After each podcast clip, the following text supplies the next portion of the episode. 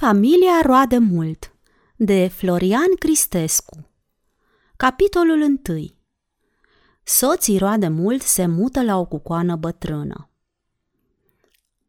A fost odată ca și altă dată. Poate să fi fost și de mai multe ori, dar lucrurile pe care am să vi le spun s-au întâmplat odată. Așa.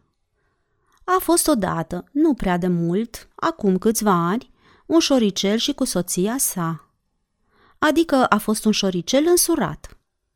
Șoricelul se numea Roade Mult, iar soția lui se recomanda Madame Roade Mult.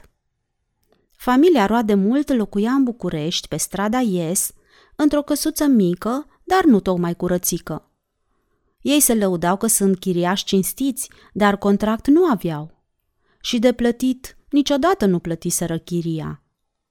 De altfel o duceau bine. Proprietarul nu-i supărase niciodată. De mâncare găseau mai întotdeauna. De îmbrăcăminte nu prea aveau nevoie. Domnul roade mult n-avea decât un joben, un baston și un costum de haine. Madame roade mult era o cucoană foarte modestă și foarte economă. Se mulțumea cu puțin și niciodată nu se certa cu bărbatul sau pentru lux ori pentru modă, cum spusei, trăiau bine. Dar de la o vreme lucrurile se schimbaseră. Proprietarul casei avea o fetiță și fetiței îi plăcea foarte mult să se joace cu pisicile. Și cum a făcut fetița, cum adres, că într-o zi a căpătat o pisică de la o rudă. Căci înțelegeți, până atunci proprietarul caselor nu avusese pisică.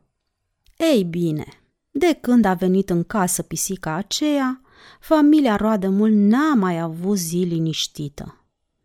După câteva luni de suferință, soții roadă mult s-au hotărât să se mute. Să ne mutăm, dragă, în toamnă, zise într-o zi roade mult către soția sa. Să ne mutăm, dragă, îi răspunse doamna. Să ne mutăm. Nu vezi că nu mai e de trăit cu pisica aceea? De când a venit, am slăbit îngrozitor. Parcă mi-e și rușine să mai ies din culcuș. Apoi sunt și bolnavă. Am ajuns nervoasă. Ce, așa eram eu? Să umbli prin casa ta tot cu frica în sân? Mare proastă a mai fost și fata proprietarului de a adus pisica aici. Adevărat proastă. Eu să pot i-aș roade urechile. Ha, ha, ba eu i-aș de mâinile. Tu tot mai lacomă. Crezi că nu te-ai săturat dintr-o pereche de urechi? Aș, nu mai înțeles, dragă. Eu m-aș sătura și dintr-o ureche, căci fata proprietarului, slavă Domnului, are urechi măricele. Dar eu aș avea alt scop. Aș vrea să-i rod mâinile, ca să nu aibă cu ce mângâia pisica. Apoi, poate, pisica ar pleca, și apoi, dacă i-aș roade mâinile, fata n-ar mai avea cu ce să facă curățenie prin casă. Ce? Nu vezi, dragă?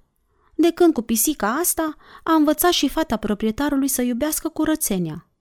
Nu vezi cum se spală, cum se piaptănă, apoi cum deretică prin casă.